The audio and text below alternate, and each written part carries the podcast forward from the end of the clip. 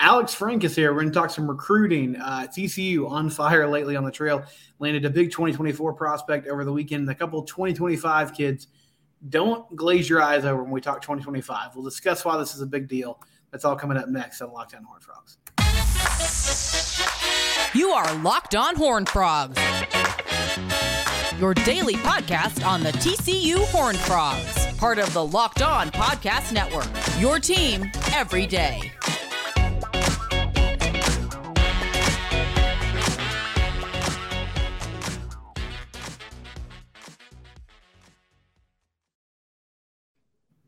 All right, I'm Steven Simcox. Alex Frank is next to me. He's a friend of the show. Uh, it's Locked on Horn Frogs. Please subscribe to the YouTube channel. You can also find us wherever you get your podcast. If you want to follow Alex on Twitter, he has a new clever Twitter handle at Alex underscore Horny Toad. You guys get it. You understand what he's doing there. Uh, but he's a really sharp guy, and he has some thoughts on recruiting.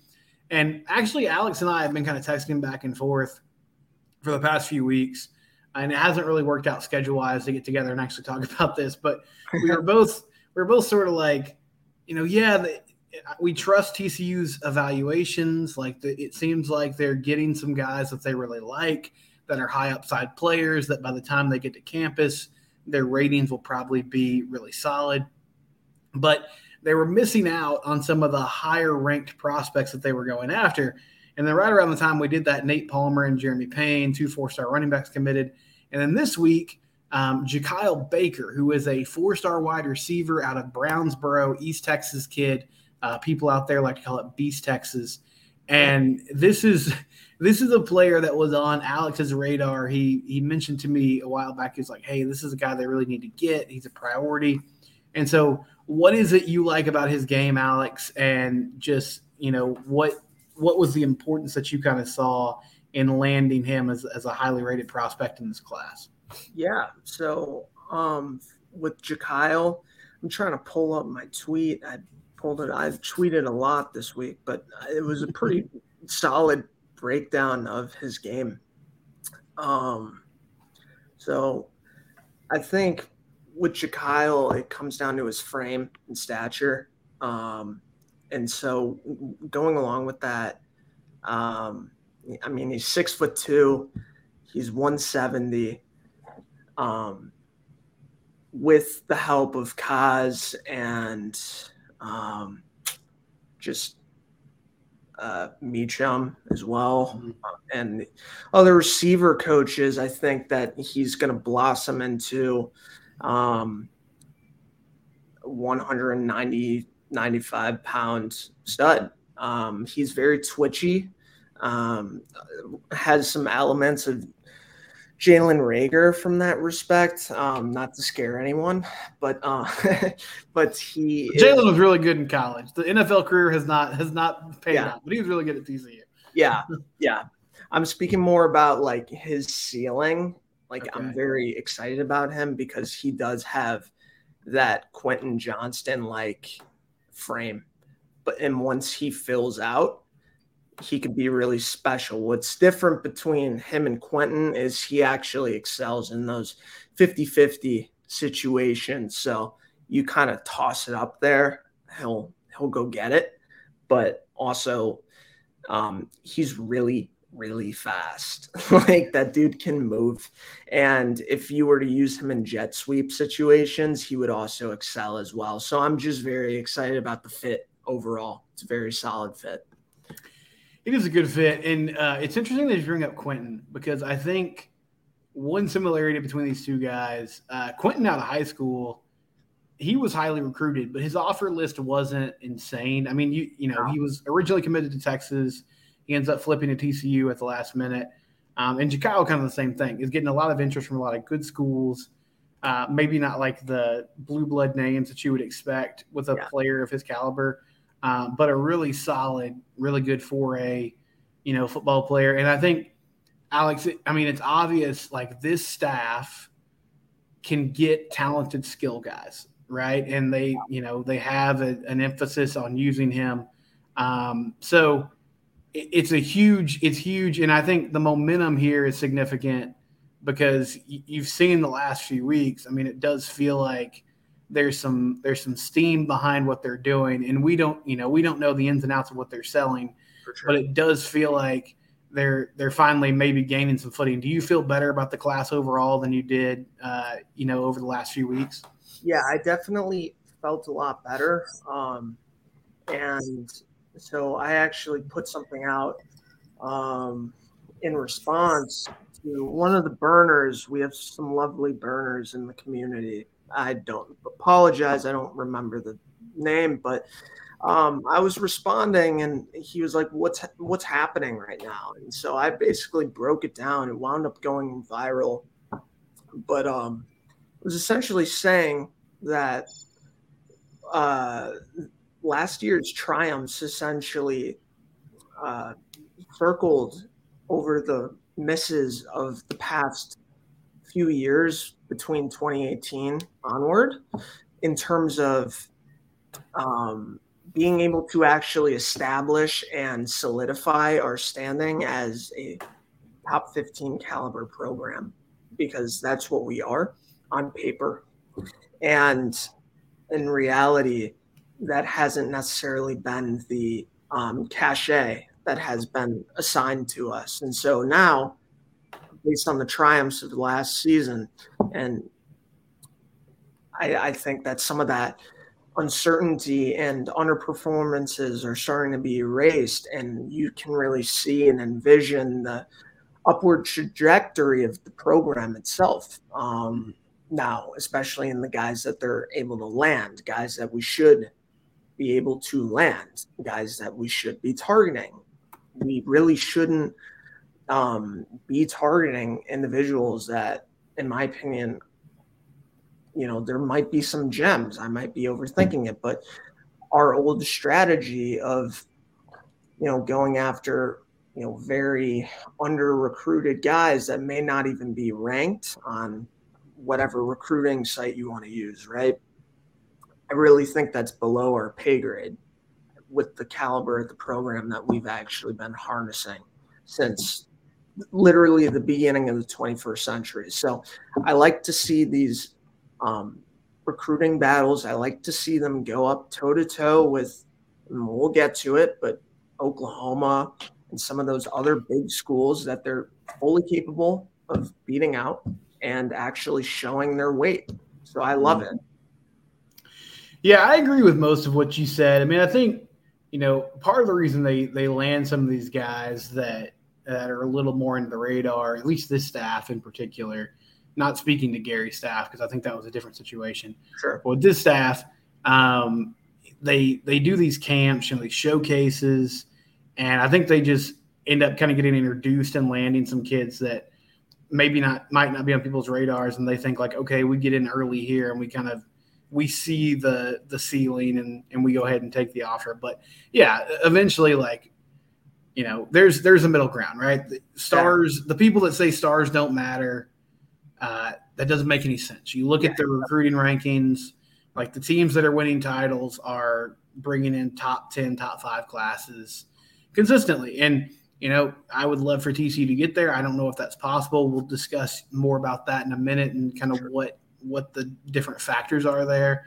Um, but they have landed some highly rated guys in the 2025 class. So uh, over the weekend, and we'll talk about this young man first, Ty Hawkins, uh, four star quarterback, the number one quarterback in the state of Texas for the 2025 class, according to On3, uh, plays his high school ball down in San Antonio. And I know some of you like you might just you hear 2025 and you immediately just check out, but bear with us. Um, he's going into his junior season. And so, is this an exact science? No. But if you turn on any highlight film, like this dude's got an arm, um, and he looks like a special player, Alex. So this is this is significant. You know, you have to hold on to him now, but it's a big time to land a land a guy of this caliber um, early on in this recruiting process. For sure, for sure.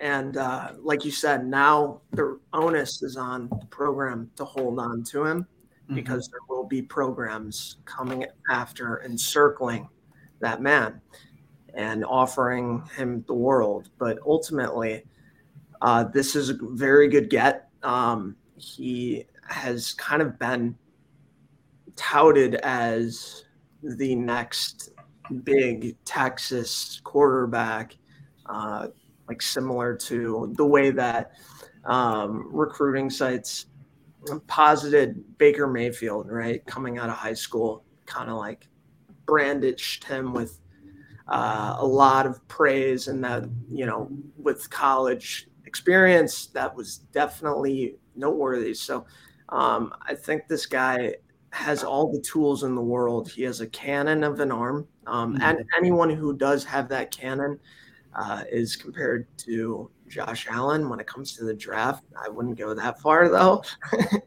but uh, yeah, he's he's a special talent, and he also can run as well. So uh, yeah, know, makes sense why uh, Briles would target someone like that. It does, and he, I mean, he kind of fits of the the dual threat, you know, high arm talent types of guys that he's been after. One other thing about this that's intriguing to me, and I don't know if you'd agree with this, Alex. This might just be kind of dumb luck so far, but it does seem like you know they end up with Hauss Hejny as as really their first commit of the 2024 class. Uh, before that, they had Marcos Davila, who ended up at Purdue with the offensive coordinator change.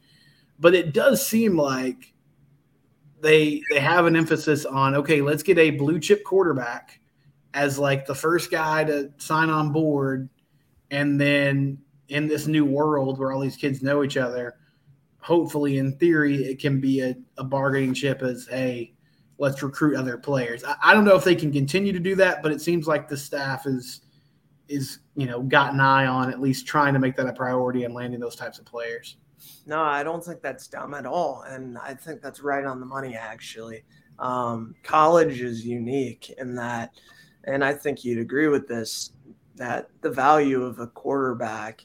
Um, I remember when we had the podcast, last time we did a podcast, it was like a month ago, and we were going over who are the best returning players in college football. And I was kind of saying that while most would say Caleb Williams, that's technically wrong mm-hmm. because the quarterback position is so highly valued and uh, overrated in the sense of college because what's unique about college as i'm saying is you can get away with a lot with just having a stud take you all the way um, whereas you know in the nfl you need dudes at every position to ultimately harness that um, will to win and put it all together. But uh, when you have a really good quarterback at the college level, you can do a lot, a lot, even if the players around him aren't necessarily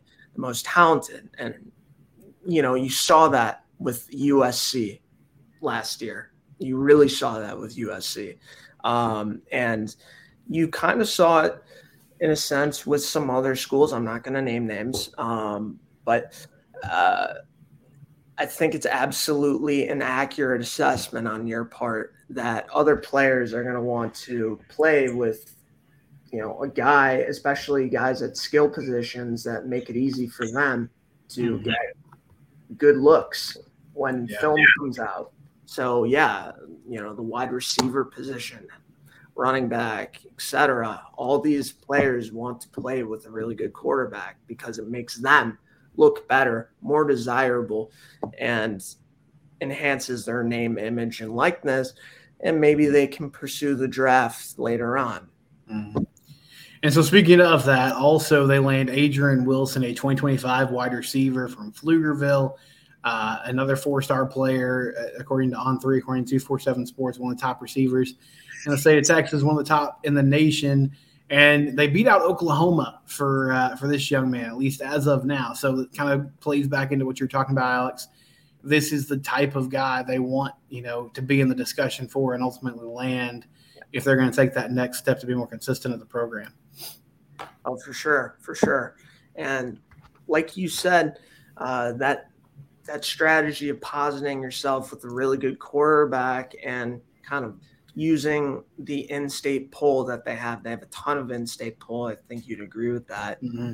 With their base and relationships with other high school coaches, that they're gonna attract a lot of studs, and that seems to be the case. And that's not even to put into question or even address the uh, the caliber of coaches we have at the receiver position. It's it's very very solid. Like whether it's Meacham or the uh, I always forget. Uh, I always confuse the slot receiver and the outside coach. Yeah, Malcolm Kelly's the the outside receiver coach. Yes, yes, yes. Um, they're both phenomenal at what they do. And you know, when you go to running back, Anthony People Jones has put so many guys in the league. Um, so really, it's a combination of attracting the right players to uh, surround themselves with really solid talent, which I think you were getting at earlier, right? And then yeah. having the staff around them and the recruiting ability to bring it home, sell it, and you know make them stay. Um, and what I would say, and explain, I don't want to ramble too long, but I would say that.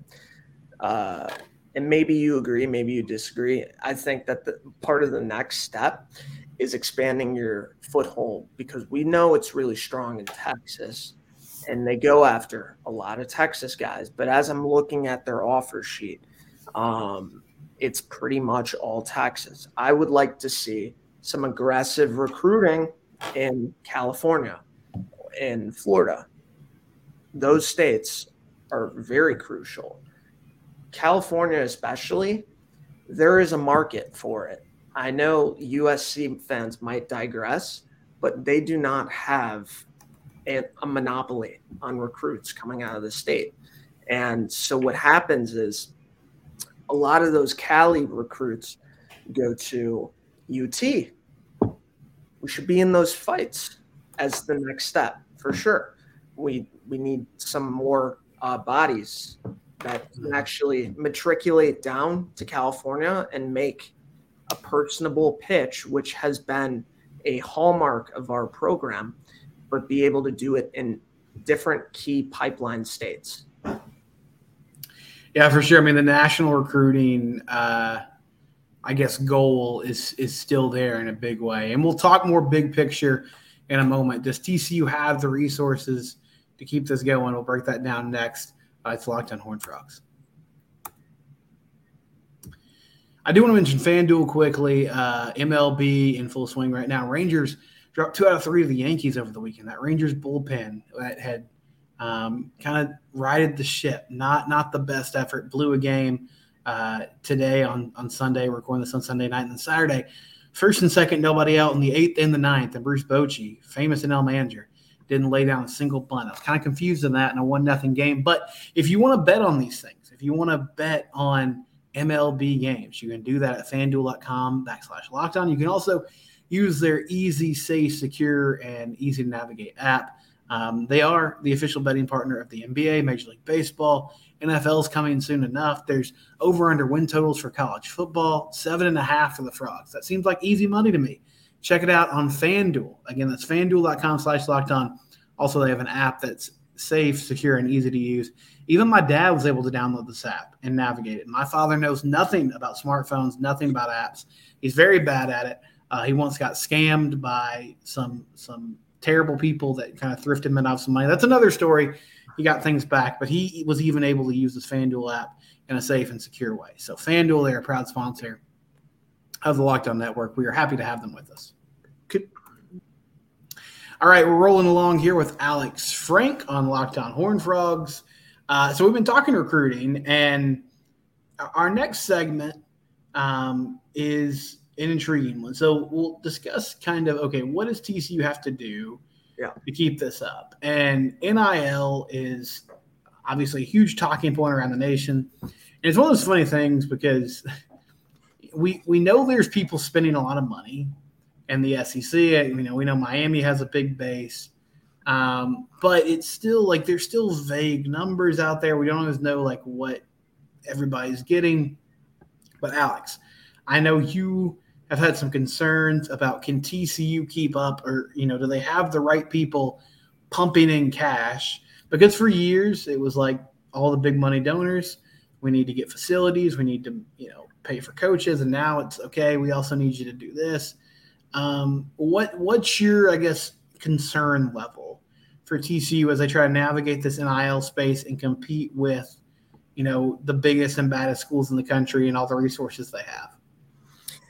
Um, I'm really not that concerned in a traditional sense, meaning that uh, the donors they have access to have a lot of resources to allocate. What I'm most concerned about is the traditional donors that already give to the university are, and some of our listeners might still not be on the same page, but ultimate about paying players. But ultimately, um, this is the way of the world now. The market has changed, and uh, you know, for anyone who has seen air, just from a business perspective, it kind of calls into question the, um, you know, the actual value that the stakeholders have versus the market dictating it by the athlete. Um, and so that entire movie really led to this in the sense that Michael Jordan's deal as an athlete, getting a piece, a royalty, all of that led to the precedent today that is NIL. Because um, at the time, that was historic. No firm really does that. Um, but now it's commonplace. And so the question is, what are we going to do? And they have a ton of resources to choose from. Just because we're small doesn't mean we don't have a lot of money. And whether that comes from our undergrad population, which tends to be very upper class, or the donor base itself, you know, there's a lot of money to be spent. And the reality is that my main concern, which I was kind of getting away from, is that people are still reluctant to reallocate those funds that may be going into the sauna that or the news locker rooms that really, in hindsight, don't matter. The market isn't going to reward that anymore. Um, you're kind of on train with residual returns at this point. So uh, you really need to reallocate that to the players because the players are the ones that are uh, generating value. And it's just the way of the world. And so my main concern is making sure that the collective itself is communicating that effectively to the donors, and the donors themselves are reciprocating from that aspect because if they're not, we will have problems. If they do, we should be really up there a lot mm-hmm. a lot better than a lot of people want to give us credit for. I know as fans there's this, you know, underdog mentality. I think it's kind of funny. You know, we're the little small school from Fort Worth guys like it's it's starting to get old once once you get on the national championship stage um, you're not really the underdog anymore uh, or the underfrog so really we have a lot of resources to allocate it's just reallocating them to the proper place that's my main concern yeah i mean i guess my big question is and we've discussed this off air too, but they obviously can land good skill players, right? Like Coach Dykes has shown an ability to get receivers, running backs are super talented. I think they're showing some strides in landing big time quarterbacks. Um, with what Texas is doing, you know, they got they have a war chest they're just allocating towards offensive linemen. Sure, yeah. And uh, of course, across the country, you look at the the big dogs, like big time dominant defensive linemen are there, and I think the staff did a good job last season. You know, they landed Dominic Williams at the at the last minute. They went and got Marcus Deal and Avion Carter. And this past class, Travis Jackson, I think, is a player that's going to end up being really, really good.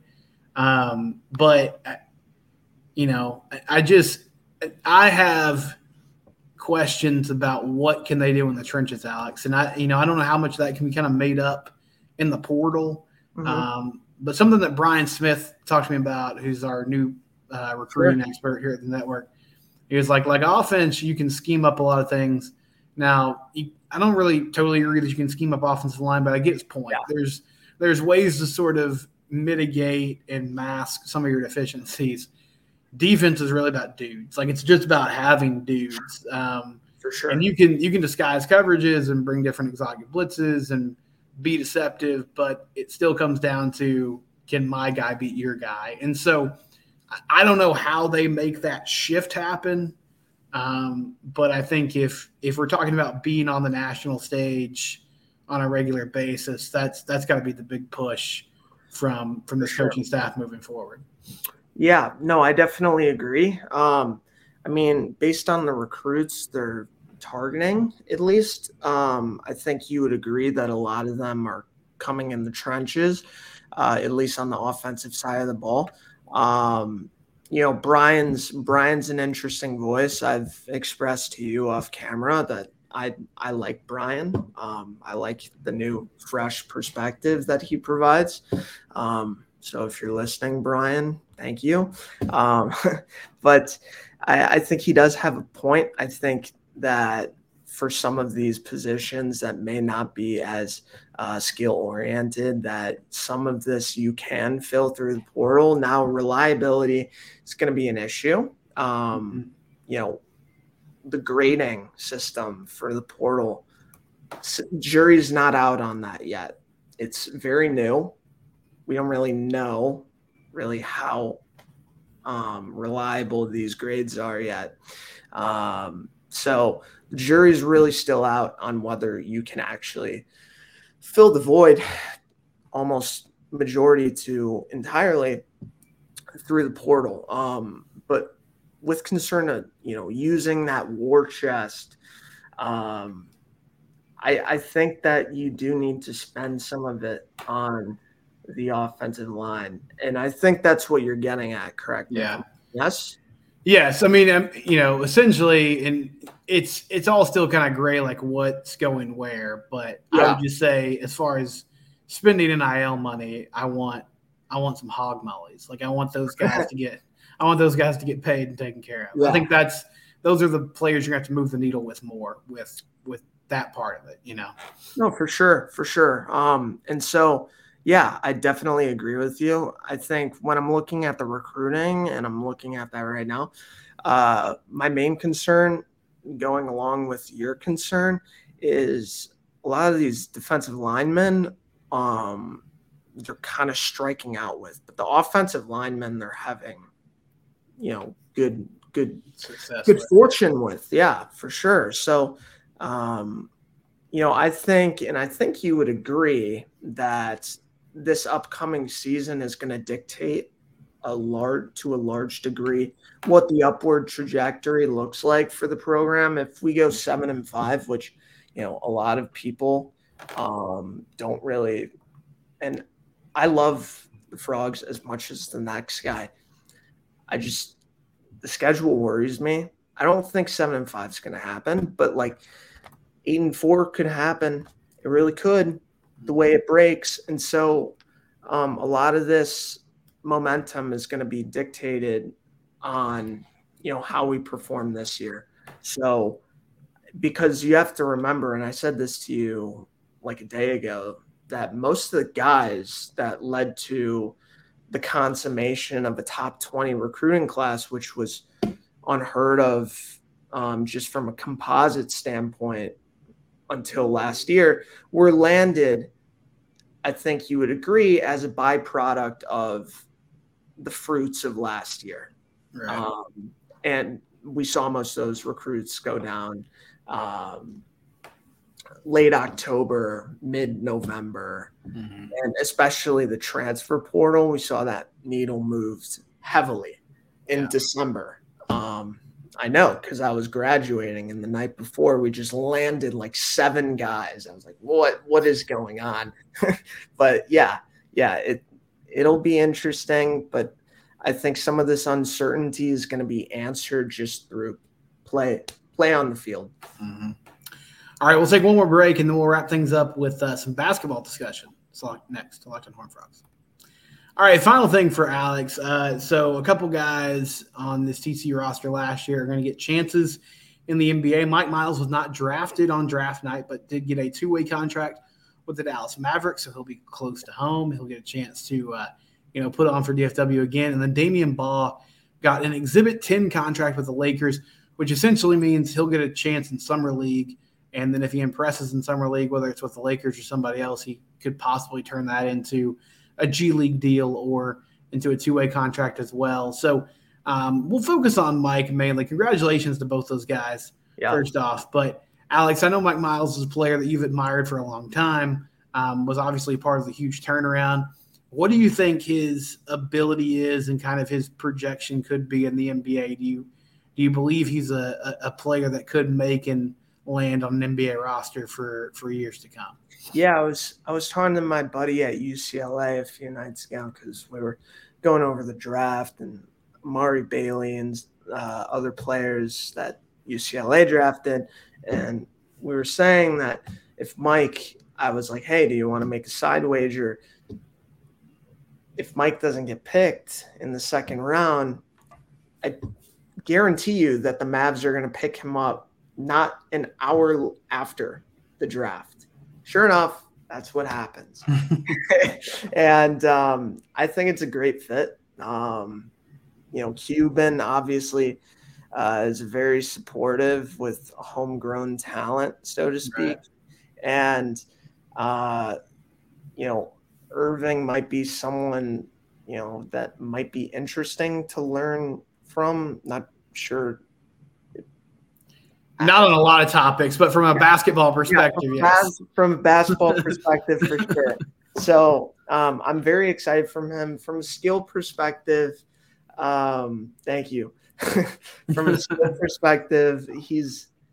I mean, what can you say? A lot of people slept on him just because of his size. Um, size bias is real in the NBA, and even though he's six foot one, he's he's a stud. I mean, he's he's an agile perimeter defender, um, a lot more than a lot of the NBA scouts wanted to give him credit for. And he's a great playmaker, especially um, in transition situations or ISO as well. And he can also, you know, spot up from three. We saw that plenty of times during the tournament, whether it be against Arizona or Arizona State or Gonzaga. I mean, Gonzaga, Gonzaga he basically owned the first 20, 25 minutes of that pl- of play. Like he was on fire. They could not stop him. Um, and he's also crazy athletic, which I think is going to help him a lot. Um, great leaping ability, and he's really fast. And he's, you know, for lack of better words, built like a truck stick, meaning he's built like a linebacker, so to mm-hmm. speak. And that frame is going to help him a lot in the NBA.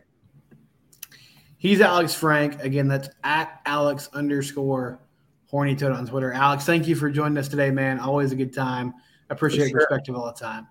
Thank um, you. Thanks, brother. And uh, if you want to tune in tomorrow's Locked On Horn Frogs, speaking of recruiting, there's rumors flying around. I don't know how much validity is to this, but Chase Burns, uh, Tennessee pitcher, who touches like a hundred on the radar gun. There's there's murmurs that he could be linked to TCU, which will be really fun if that happens. So we'll discuss that and a lot more. That'll be in tomorrow's edition of Locked On Horn Frogs. It's your team every day.